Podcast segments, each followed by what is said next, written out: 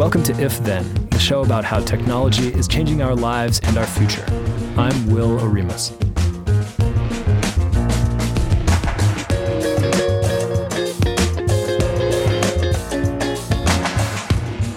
Hey everyone, welcome to If Then. We're coming to you from Slate and Future Tense, a partnership between Slate, Arizona State University, and New America. We're recording this on the afternoon of Tuesday, May 1st. On today's show, we'll talk about the Golden State Killer case and what it means for the privacy of your DNA. Then, my co host April Glaser is on the scene today at Facebook's annual developer conference in San Jose. She'll join us from there to talk about all the news Mark Zuckerberg announced this morning and what it means for the future of Facebook, maybe also the future of dating apps. Here's a hint it's not a happy day today at Match.com headquarters. Later, we'll be joined by Eric Lundgren, He's a pioneer in e waste recycling, taking used and discarded computers and electronic components and making them into stuff people can use. Now he's been sentenced to prison for 15 months, all for making thousands of copies of a Microsoft Windows startup disk whose software is available for free online. We'll get his side of the story and talk to him about the broader issues of e waste and who really owns the technology we buy. All right, so before we get to the news, I want to take care of a little housekeeping item here. We have been encouraging listeners to write to us, send us an email at ifthen at slate.com with some feedback or a question, that kind of thing. And this week we got a good question via a voice memo from an if then listener. Let's go ahead and play that memo. Hi, this is Virginia from Richmond. I'm curious and a bit concerned about the use of DNA information by law enforcement, like we saw for the capture of the Golden State Killer. Obviously, a great thing, but what does it mean on a bigger scale? Thanks. All right. Hi, Virginia from Richmond. That's a great question. And I'm glad you asked because this is a topic that has fascinated me too. Just for a little more context. So, police say that the Golden State Killer committed at least 12 murders, 45 rapes, hundreds of home break ins all over California. This was in the 70s and 80s. The case went cold for a long time. There was a famous book about it. And recently, they got a huge break in the case. They collected DNA from one of his crime scenes and they were able to compare it to DNA records in a public database called GEDmatch.com. And in that database, they found some similar DNA from people who must have been the distant relatives of whoever left that DNA at the crime scene. And then they went ahead and made an arrest. They uh, found a match and made an arrest of a 72 year old man who they think is responsible after all these years. This is obviously a an impressive uh, piece of sleuthing by the police. And uh, the question from the listener, what does it mean on a bigger scale? Well, first of all, I mean, the, I think the fact that we can now solve these kinds of cold cases that in a way that would have never been possible before is a big deal in itself. I don't want to, you know, I don't want the privacy concerns to minimize the fact that you know, whenever a, a killer can be brought to justice, you know, using DNA matching techniques, that seems like a huge win. However, there are real privacy issues here. It raises some fascinating questions about uh, what happens when we use some of these increasingly popular services like 23andMe or Ancestry.com. Now, I should note that these commercial services where you do DNA testing and you pay for it, those were not the ones that police used to catch the suspect in the Golden State Killer case. They used a site that's a, a voluntary sort of research site where you can upload, it's free and once you've got your DNA test from one of those other sites, you can upload it here and do some forms of comparison to, you know, p- potential relatives or to other people that aren't possible on the services you paid for. Or you can compare DNA records across those services without having to pay extra fees. It's used by researchers in the academic community. Uh, and now apparently authorities are increasingly using it. And what's interesting is that they caught the suspect not based on his own DNA, but based on the DNA of, of some distant relatives who had uploaded theirs to this site. And to me, that's actually a little reminiscent of the Cambridge Analytica data scandal that we've been talking about so much. If you remember, the people whose data was exposed to Cambridge Analytica, most of them had never even signed up for the app themselves that was harvesting the data. It was their friends who gave over the goods on them by signing up, and Facebook allowed the developers to get access to their friends' data. Well, when you uh, put your D- DNA uh, data online in some database or when you use one of these services, in a sense, you're also giving up the DNA data of your relatives. And so whoever uploaded their DNA, who was a relative of the suspect, probably never imagined that they would be leading police to catch one of their family members. But that is that is in fact what happened. Um, so I guess my takeaway for now, and, and, there's still so much more to learn here, uh, but my takeaway for now is that we should probably think twice before we take one of these DNA tests. It's really cool technology. There are all kinds of possibilities, but the laws around it and the privacy norms around it have not caught up to those possibilities. And at least for me, I think it, it you know, might be prudent to wait until they do. But thanks again for writing in. Thanks for the great question. It's definitely something we're going to keep track of and, and maybe a topic that we'll have a chance to focus a whole show on in the coming weeks. All right, now my co host April Glaser is calling in. April, where are you right now? I am at F8, which is Facebook's annual developer conference. Well timed uh, after a kind of endless streak of news, and I'm sorry I'm outside. So if you you hear cars behind me, I am literally at the conference now, just stepping outside to to, to dispatch for the podcast. But it is day one of the conference. There's another day tomorrow, and Mark Zuckerberg opens today. That's right. Yep. So there were there was a lot of news from the conference. I noticed um, they uh, have a new some new privacy controls. They're delaying the launch of their smart speakers. They have updates to Facebook Messenger. What did you what what have you taken away so far from what's been announced? You know, I think the most important announcement actually came before the conference. It's something that you wrote about today, Will. And that's the fact that Facebook is trying to get kind of a fresh start with a radical new privacy setting. Maybe you can go into that a, little more in depth. Yeah. So, what Facebook announced is a privacy control that it calls Clear History. And so basically, you know how on your internet browser you can go in and clear your browsing history? Facebook has never given you a way to do that before, which is kind of incredible given all the data that it has on you. It will finally roll that out. And it wasn't fully clear to me whether it is being compelled to do that in order to keep up with Europe's new data privacy law or whether this is something that's voluntary or some combination of the two. Yeah, I would say I would say though that they're like you know, I don't think that this is necessarily a response to what's happening in the EU. I mean, certainly they may have to implement something like this, you know, in the EU with the new data privacy laws that are going into effect there, but they have no uh, reason to roll it out in the U.S. other than the fact that they think it would be better for their users and perhaps, you know, quell some uh, some privacy concerns that have really reached a fever pitch since the Cambridge Analytica story surfaced. Right, and and so Facebook is is obviously on the defensive. I think they're signaling here that they are willing to make some actual substantive changes that may even hurt their business in some ways. I would say though that it's not substantive. I would argue that I mean, like, sure, it's important to uh, to take a step to allow people to delete their browsing history, and that's great. But you know, they're still apparently going to be holding this browsing history in an anonymized way, um, and I'm not clear exactly what that means. Uh, you know, a lot of things that are anonymized online can also be de-anonymized. I'm not sure exactly, you know, what they're going to be doing with that data. You know, what the point of holding anonymized data is if it's not to track you and serve personalized ads. So I feel like there's just still a lot of question marks for me about this.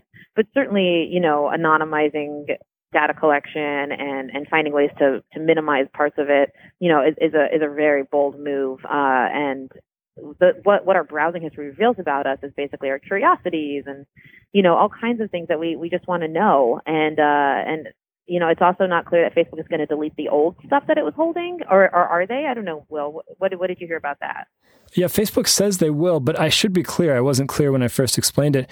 Facebook will let you delete the history that it collects on your web browsing habits and on your use of apps that link up with Facebook in various ways. So as you go around the web browsing websites, anytime you see a like button on a site, that's Facebook sort of spying on you. I mean, that's sending a signal back to Facebook saying that right. you were there. That's what Facebook will now allow you to delete. They will also allow you to opt out of that kind of tracking going forward. And again, as you pointed out, April, they will still be tracking you. They just will be they will be divorcing that information from your name and identity. So it'll be somehow anonymized. But they are not going to stop tracking all the stuff you do on Facebook. So it's not like they're going to stop tracking who you're friends with, what posts you like, the content what, you post on Facebook. On, right? Exactly. They're still going to know a ton about you. So, this conference also comes right after Facebook has clamped down on third party developers' access to Facebook users' data. This, of course, after the Cambridge Analytica scandal. Uh, what is the mood there? I mean, all the, all the developers, this conference is supposed to be for the developers. They've sort of just been told, hey, you guys, you guys are cut off in a lot of ways. Now come uh, and celebrate with us the future of Facebook.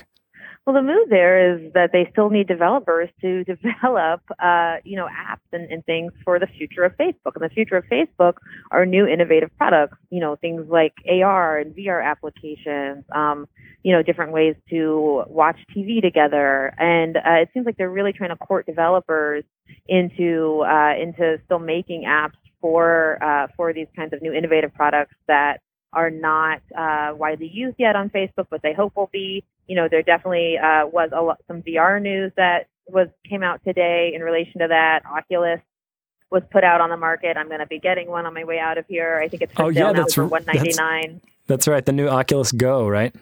Yeah, and so that is a VR headset that's supposed to kind of make um, VR kind of democratized or something that you know anyone can do without having to rewire their living room uh, with a massively powerful computer. So you know that's something that that came out today, and they do need developers to make this thing fun or to have any sort of value, right? And and another thing to remember is that when when Facebook courts developers, they often are watching what those developers are doing and then copy what works well. So they need developers not just to to make their their new products uh, worth using, but also to kind of see what's worth it for them to invest in themselves. Right. And, and yeah, VR, I, I, know Facebook sees virtual reality and augmented reality as a big part of its future. I saw one of the weird new features that they announced today was apparently they will take old photos that you've posted on Facebook and let you enter those photos as an augmented reality environment. So like you could go and meet somebody in, in a photo of your childhood home or talk, have a conversation against the backdrop of your childhood home. It sort of reminded me of that movie, Eternal Sp- Sunshine of the Spotless Mind. Right. Seemed... No, there's all kinds of like experimentation like that here. And, and that's where, that's where they're trying to get developers psyched. And, uh, but you're not a, a VR user yourself, right? I've never tried it, but there are tons of people sitting down in chairs with these VR headsets on and they look like they are painting the sky with their eyes closed. It's really adorable, and I'm a little worried that they're going to hit me because they can't see I'm walking by. But um, it, you know, maybe this is the future. As we all have visors on, and we have no idea who's actually in the room with us. Um, yeah, that's right. There was actually that famous moment at a previous F8 where everybody had their headset on, and Mark Zuckerberg walked into the room without his headset, and nobody knew he was there. It was like some kind of trick that he was playing it's weird, man. I mean, I guess this is the future, right? I, I'm gonna try VR very, very soon. Um, probably with the Oculus headset. I will report back as to how that goes. Uh, another uh, important announcement at uh, here at F8 is that Facebook is getting into the dating game. They are made kind of a, a photocopy of Tinder and Bumble uh, for Facebook that gets its own kind of separate environment, uh, kind of separate from your Facebook page so that way your friends don't know or see that you're also on the dating site. Um, but it, it looks a lot like Tinder. Yeah, it's funny. It's like it's almost weird that Facebook has not had a dating feature for all this time. I mean, it, it's like Facebook was sort of founded in back at Harvard as a way to to stalk your crushes, and and now Facebook right. is finally formally entering this space. Uh, I guess that's bad news for all the other dating apps out there. I saw that that Match, which is the parent company of Tinder, had its stock closed down twenty two percent today. Yeah, yeah, you know, and Facebook said there are about 200 million people who've marked themselves as single on Facebook. Uh, and it's important to remember that in order for Tinder to work, it taps into your Facebook profile. You know, it used to be for Bumble that you couldn't even use Bumble unless you were already on Facebook. You know, these companies were very much hinged and dependent on Facebook. And, uh, and Facebook is saying, oh, well, you need us. Well, what if we just take you over? so we'll see how this, this works. I do think that there is some reticence though with, you know, putting your dating profile a little too close to where your friends and, and your colleagues and your family members all also camp out. Yeah, kind of funny timing. They've had all this at the height of public concern over privacy on Facebook. They're like, "Hey, why don't you start using us as your as your dating app too?" You know that, but I think this is this will be the real litmus test to see if people are actually super concerned about their privacy on Facebook, or if it's just a fraction of people, or if it's just the media like us kind of freaking out. Um, because if this takes off, then it'll probably show that there is still a lot of trust in Facebook, and so it's it's it's actually a pretty apt time for them to release something like this, even though it seems a bit awkward. I I I can see some logic there. Yeah, I guess it seems like Facebook is trying to open a new chapter here and put Cambridge Analytica behind them. Uh, April, thanks for joining me, and and stay safe out there. Don't get don't get hit in the face by any uh, crazy VR users. Okay, yeah, it was it was great to chat for a minute, and uh, we have another day of this tomorrow, so we will continue to keep watch. Uh, everyone, uh, take care and enjoy the rest of the show. All right, I'll look forward to the rest of your coverage. All right, time for a quick break. And when we come back, we'll have our interview with e waste pioneer Eric Lundgren.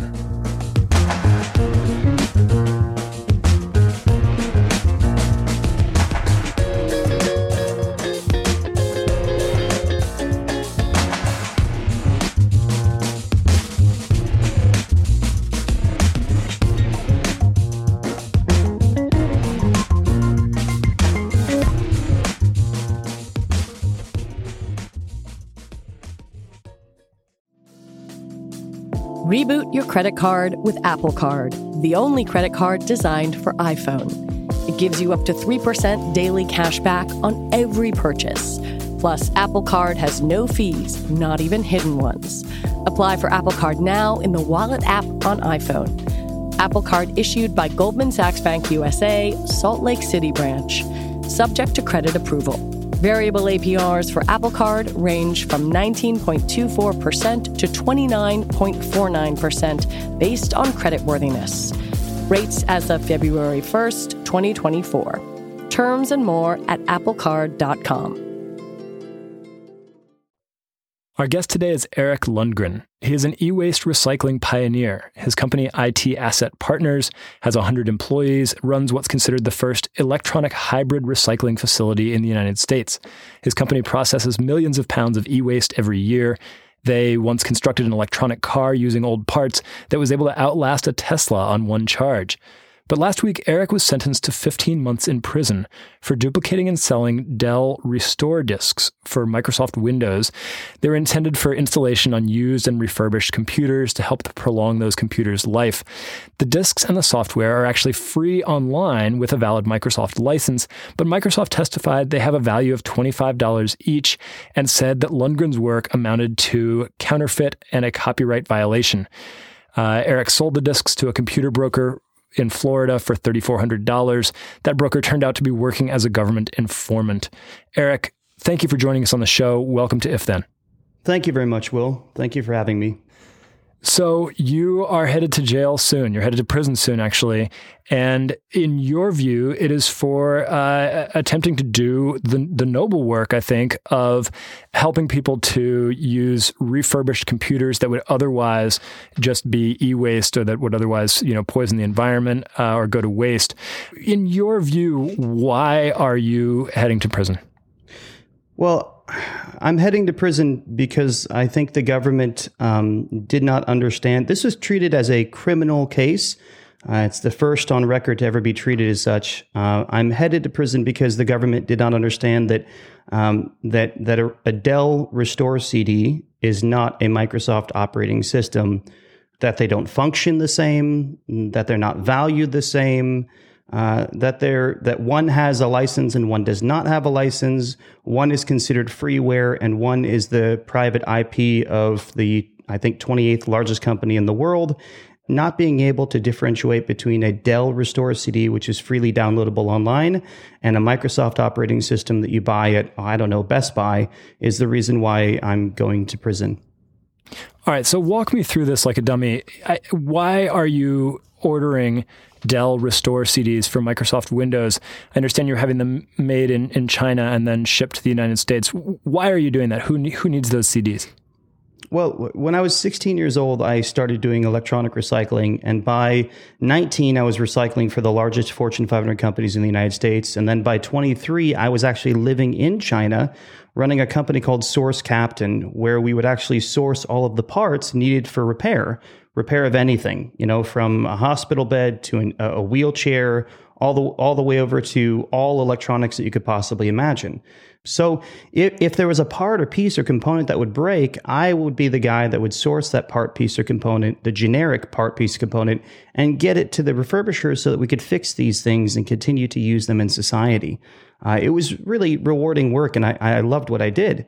Um, and at that time, while I was in China for approximately five years, you know, I got a call, and the call was from uh, a a refurbishing broker that I had dealt with many times before over the last four years, and he was requesting these um, repair tools. These it's a Dell Restore CD that is given away for free. That everybody listening to this podcast can go online and download for free.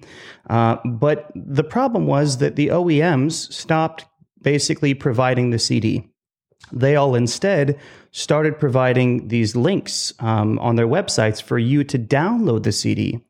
And most people didn't know how to download a CD. And if they did, they didn't know how to burn the ISO image to a CD. So I was just trying to make it um, easy and convenient by putting that tool in the hands of the consumers that needed that tool so that they could uh, extend the life cycle of their electronics, all of their computers. Take it from working for two years to now working for four years, just by having, you know, that that uh, Restore CD, which is freeware. Everybody can access it, and anybody listening to this podcast right now could literally do exactly what I did. All right. And so the crux of the government's case, as I understand it, though, was that you were actually using the, you're actually selling these restore CDs, um, and and the fact that you were selling them allegedly, uh, you know, according to Microsoft's response, allegedly for a profit, Microsoft saw that as as counterfeit, and Microsoft pointed out that they, in fact, sell they themselves sell for $25 these same CDs as part of a program where they work with refurbishers of computers. I, have heard this a lot, and it is 100% not true. So let's break down what Microsoft is saying. Um, one, Microsoft sells a new license and they sell a new operating system to refurbishers through an MRR program, which is a private market um, for $25. To the public, they sell it for a lot more, right? 199 or 299 or, you know, some of them are like a, a, a you know, a pay to play subscription these days with the online cloud Microsoft versions. But in all cases, Microsoft sells licenses. Um, the Restore CD actually uses the license that came with the computer. And your license for a computer follows that computer in perpetuity. So that means if I sold it to you and then you gave it to your younger brother and then he sold it on eBay, the license follows the hardware into the hardware's demise. That's the law. So basically, um, had I had I produced and successfully gotten out millions of these restore CDs, it would not have cost Microsoft a penny. Um, no potential revenue could have been lost, and the only real, the only the, the the, the consequences of my actions would have been a healthy society, a healthy environment, and computers that lasted for all consumers and lasted longer. Um, there was no evil or bad byproduct of the actions that we were that we were attempting to take. And I say attempting because none of these were sold. We imported them, they were confiscated, Bob Wolf turned state's evidence, and before I knew it, my house was raided. The first time I was warned about this was, you know, a, ki- a, kicking down of my door when I wasn't even home, and the raiding of my house by um, agents with guns and the whole nine yards. Um, and within 48 hours, I was flying to the DA's office in Florida, meeting with him and saying, Do you know what this is about? Do you know what a restore CD is? Do you know that there's no licenses and this is this is a freeware repair tool? Do you know that I'm a recycler? I, I have no criminal history. I am not a criminal, but this case and Microsoft want you to think that I'm some criminal mastermind that's trying to, you know, be some evil villain that's trying to hurt the world, and that's just not the case. If you if you do any research as far as who I am as an individual and what I've lived for since I was 16 years old, I want to stop e-waste from going into landfills. I want to make sure that we live in a healthy environment and I want to make sure that that all these things that we build last as long as possible for people. So this is an issue of who really has the rights to use the technology that we buy. Uh, is this the kind of issue that you've run up against before in your career? I mean, is this a broader issue than just one of Microsoft Windows uh, restore disks?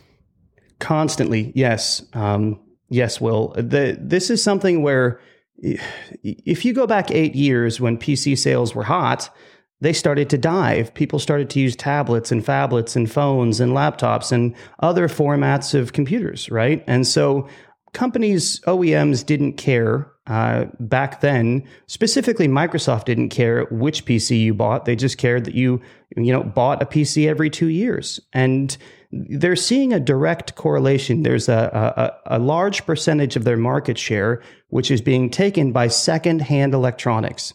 And every refurbisher out there that's that's refurbishing 40, 50, 60,000 laptops every month, all of those laptops that are put back into the market are directly competing with the new equipment that these companies are trying to sell. So yeah, there's some there's some conflict there, and um, you know it's it's uh, there was a press release made today by um, iFixit, by the Right to Repair movement, which I love. If you ever hashtag Right to Repair, you can see it everywhere. They're trying to, you know, give the power back to the people and get repair manuals and tools to the actual consumers that are needed to, to, to, to empower them to repair their things that they own. I, I would love it if everybody listening to this could start looking into the e waste epidemic that we're facing. This problem is a lot bigger than me. I am just one singular cog in the wheel, and and honestly, um, yeah, my my situation personally, it's it's a horrific thing to go through. But um, if there's a silver lining here, it's the fact that I guess it's the fact that people will pay attention and start wondering, you know, what they're doing with their waste, and hopefully, Microsoft will never uh, try to imprison another recycler for sharing repair tools, freeware repair tools. Right. And, and of course, it's not just Microsoft. I mean, we see this with Apple products famously. There, you can't just open them up and and fix them yourself. You know, they encourage you to to bring them into Apple. You have companies that uh, will update your your software on devices you own, and you don't have control over over how or when they do those updates necessarily. Or Intel, you got Intel with their CPUs that they just decreased by forty percent, and you know gave a silly reason why, but that's a bait and switch you know the the batteries with Microsoft, the LCDs with Microsoft, the LCMs, all the way over to Apple, who says, you know, um, we're going to slow down all of our old phones because of the battery issue. Well, I, I just I have a problem with that. I have a problem with somebody selling things to the general public and then kind of uh, pushing them into landfills slowly by not providing the repair tools that are needed, by not providing the services that are needed for you to be able to continue to use your products, by by not letting repair uh, uh, anybody in refurbishing get a hold of the parts needed to go ahead and fix the products themselves. It's it's one thing to say we're not going to support repair, but it's another thing to go after the industry that is doing repair. People are standing up and saying, "I'll fix that for you." You know, I, I, can go ahead and fix that today, and then Microsoft or or Apple or or you know any one of these tech companies, all the OEMs, they're all coming back and saying, "Well, we're not going to provide the parts, and we're not going to let the laws pass, and we're not going to offer the, the the the, instruction manuals and and and the things needed to actually repair things because it's not in their favor. They they want the world to maintain to be a use and toss society." They want us to continue to be wasteful. And eh, just eh, the, the ideology behind waste is horrible. If I treat my phone like this and my computer like this, I start to treat humans like this. I start to treat the world like this. Society as a whole cannot continue to just throw things in a landfill like Neanderthals. Right. So so just because we do not have Microsoft on the show, I want to I should briefly mention that in their statement responding to recent stories about you and about your case, Microsoft said, quote, "We fully support refurbishing and recycling of computers and have robust programs to support this." Uh, they are saying that the issue is that you went outside of those channels and that you were passing off uh, CDs as as authentic, basically making the CDs look like they were the original Dell Restore CDs when in fact they weren't. That that that you know they're trying to narrow it to that specific issue. Okay, so when they say that they fully support um, recycling, they give a number of 11 million kilograms that they've recycled since 2012. I want you to be aware that that number is approximately what my singular company recycles, just my company recycles in nine months. So I, I just, yes, sure, they do um, minimal recycling efforts themselves. But if you look at the law, the right to repair that, that did not get passed in Washington state, there's a press release that's coming out today um, from the right to repair movement, and it's it's showing that that this is not a singular act. This is not a singular case against me as an individual, as a recycler, as an environmentalist, but that that Microsoft continuously does this nationwide to try to hold back repair and hold back recycling, knowing that it affects their bottom line. When they say that I and, and now now here's the major accusation that they have against me, and and I'm going to admit to you that that there is a part of it that's absolutely correct. They say that I should not have put the logo, the Dell logo. They say their logo and the Dell logo, but their logo is not on the CD. It's a Dell Restore CD um, that comes with your computer for free that you can download for free. They say I they say that I should not have put that logo on the CD. That I should have called it Eric's Free Restore CD, Eric's Free Repair Tool. And I agree. I agree. This happened six years ago, uh, seven now, seven years ago, and um, they're absolutely correct. Um, but that's a civil issue, and uh, they're entitled to all of the funds that were made or would have been made, which would have equated to seven thousand dollars. So they they should have civilly sued me for seven thousand dollars. That uh, for for specifically for trademark infringement. My one mistake could have given me a seven thousand dollar fine, but not a felony and a criminal conviction and prison time. In my situation, um, they convinced the United States of America that I was a pirate, that I was a counterfeit copyright um, uh, kingpin, and that I should be criminally indicted and uh, imprisoned. And the sad thing is that um, the court case that I was in, nobody in that court case understood what a restore CD was, including my my legal defense. Um, and it was it was just people didn't understand the difference between, you know, you have a Microsoft expert witness sitting there saying, here's our operating system, and the same bits and bytes are on this restore CD. And we sell the operating system for $25 with a license. And then the restore CD then is worth blank. And the judge says $25. You know, what the judge doesn't realize is that Microsoft sells the, the, the license. Microsoft sells the license. That's what you're buying you know, the Restore CD is free everywhere. So Eric, this is you're obviously facing a, a, very tough situation now as you're you're headed to prison soon. Even the judge who denied your appeal, I believe, said it was difficult and that you're a remarkable person. Um, how are you making sense of this, and what good, if any, do you think uh, you know could could come out of it? I mean, what do you what do you hope changes here? Is it just a matter of companies being less aggressive in pursuing people over stuff like copyright violations or, or allegations of counterfeit? Or is there a change in the laws that you're hoping for? Is it a change in the public consciousness? What do you hope could come out of this? Well, I'm uh, I, I, am publicly calling for a sit down with Microsoft. Um, I want the right to repair movement. I want iFixit. I want USPIRG, Nader's company, myself. I want the entire repair coalition. I want them all to be there, and they all want to be there. They're all constantly contacting Microsoft saying, let's sit down. Let's talk about how we can move recycling forward. How can we make sure that, that in the future, it is in the, the corporation's best interest to support recycling and to support repair? That's where we need to get to. We need to live in a society where we reward those who benefit our society. You see, see, corporations are not good and evil, and I'm not personally saying Microsoft's evil. You know, I think that they do great things. I think what they're doing to me is evil, but I, I've seen amazing things that they've done in around the world. The problem is that a corporation is directed by financial profits, all the way up to the CEO and to the shareholders. It's all about making that stock price go up. So they don't do good or bad. They just kind of go after profit. So how can we make it profitable for people to do the right things, for corporations to do the right things? How can we make it profitable uh, to eliminate e-waste? How can we make it profitable to create solutions that are efficient in our society? Once we learn how to do that, we're going to be able to change the world. And that's that's really what I'm focusing on for the rest of my life. And my goal here, I, I mean, as as horrible as it is for me to have to go to prison, and it is horrible. Um, I I am inspired, and I have this newfound faith in humanity, when I see 8.6 million people online hashtagging and sharing and talking and communicating, and I watch as the world picks up this gauntlet that I've been carrying and trying to fight my entire life and take it to places that are way beyond um, anywhere that I could take it to. Eric Lundgren, our thoughts are with you. Thanks so much for coming on the show. Thank you very much.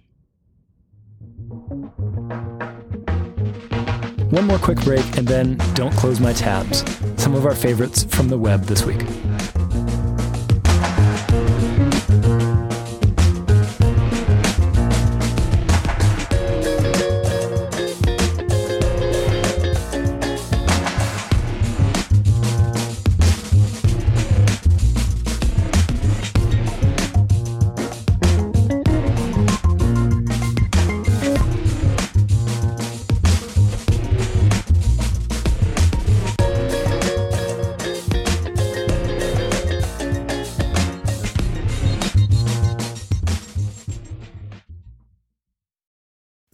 Is the story of the one.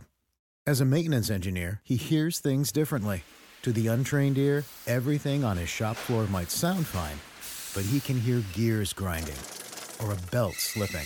So he steps in to fix the problem at hand before it gets out of hand. And he knows Grainger's got the right product he needs to get the job done, which is music to his ears.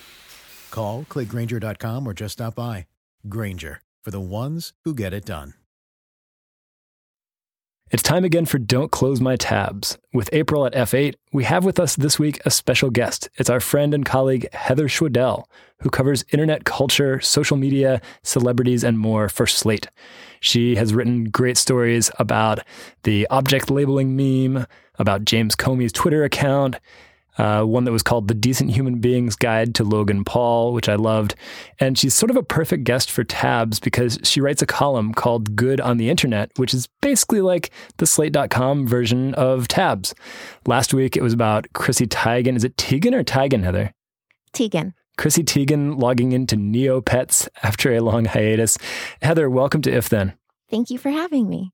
So, what tab could you not close this week, Heather? I really liked this story on The Cut called The Distinct Pleasures of the Movie Pass movie. And um, it was about how Movie Pass um, has actually uh, created a new category of movie similar to the airport or the airplane movie. Now we have the Movie Pass movie. And I, I guess we should back up and I should say what Movie Pass is.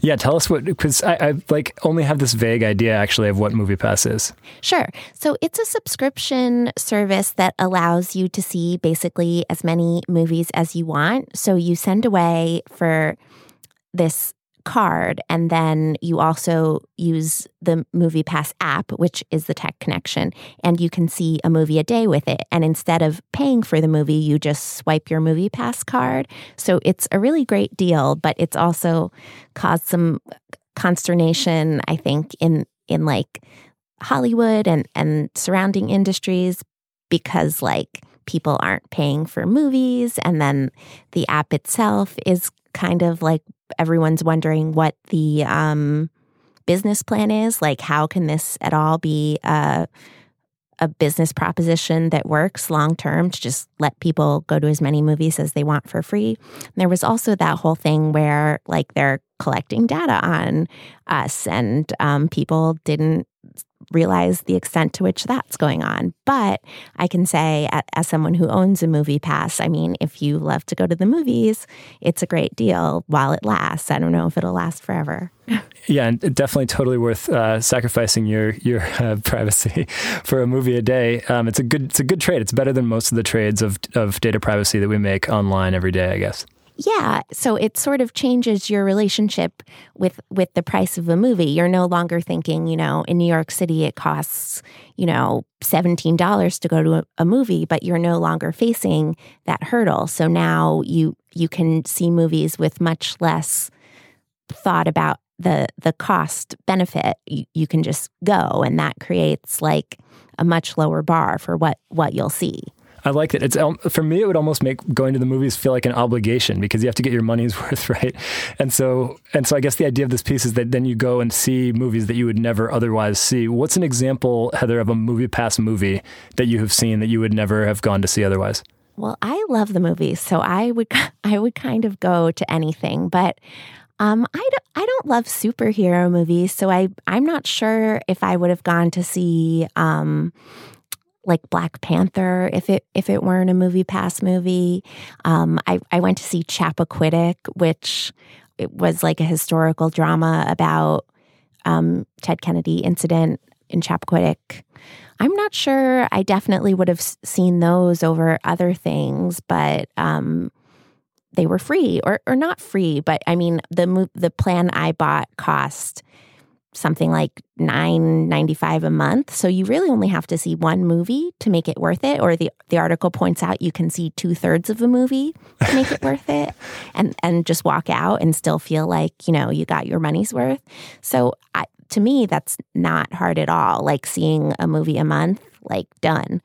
All right, fair enough. Count me among the people who are skeptical that this could possibly be sustainable. But who knows? Like when you wave your hands in Silicon Valley and say data, then investors will flock to you, uh, no matter how plausible your actual balance sheet looks. Yeah. And I guess they also have this plan where they think they're going to have this audience that they're going to be able to. Um, you know, publicize movies to and have this sort of direct link to, you know, we'll send droves of audience your way and sort of make it worth the theater goers while. But I'm I'm with you in thinking like, okay, I'll I'll believe it when I see it.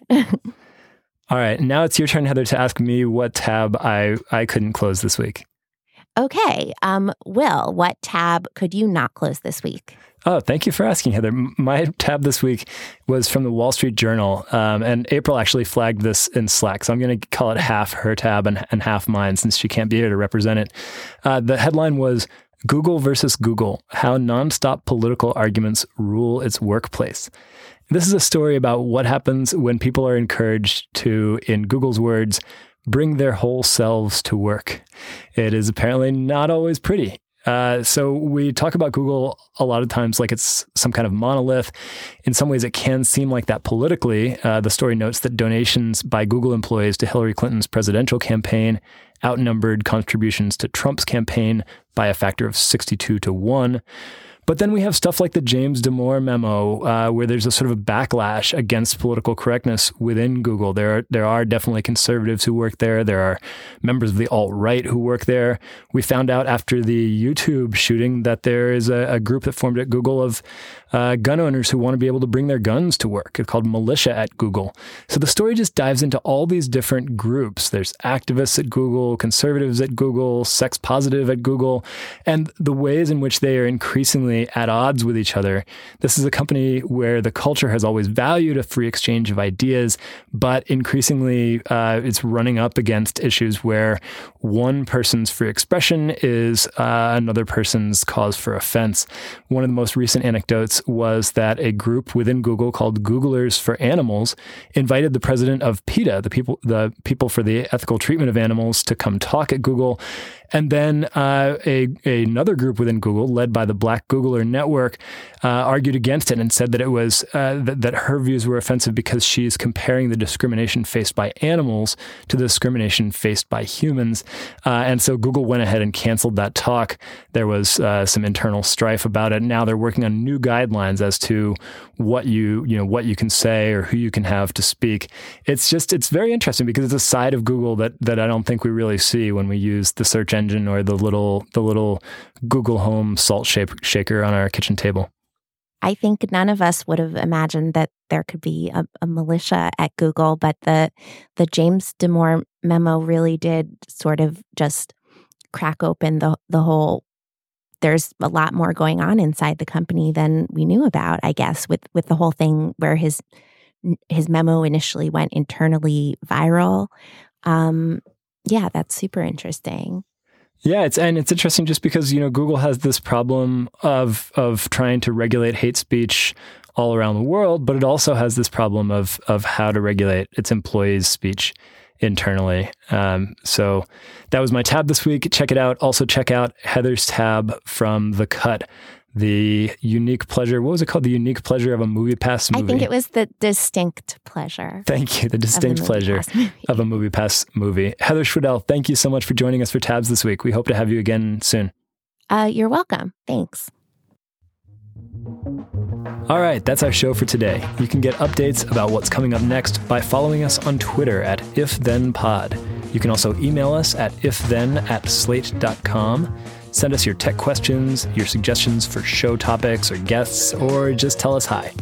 You can follow me and April on Twitter as well. April is at April Laser. I'm at Will Oremus. Thanks again to our guest today, Eric Lundgren. You can find him on Twitter at CEO Mr. Green. And thanks again to Heather Schwedel, who is at Heather Twit. That's Heather T W I T. And if you'd leave us a comment and review on iTunes, we'd be forever grateful. It really helps boost our show, let more listeners find out about us. I also read all the reviews on there because I am a masochist, apparently. If Then is a production of Slate and Future Tense, a partnership between Slate, Arizona State University, and New America. Our producer is Max Jacobs. Thanks to Don Allis at A Room with a VU studio in Santa Barbara. Thanks also to Adam Munoz at Fantasy Studios in Berkeley. And additional help from Erica Moo in Los Angeles. We'll see you next week.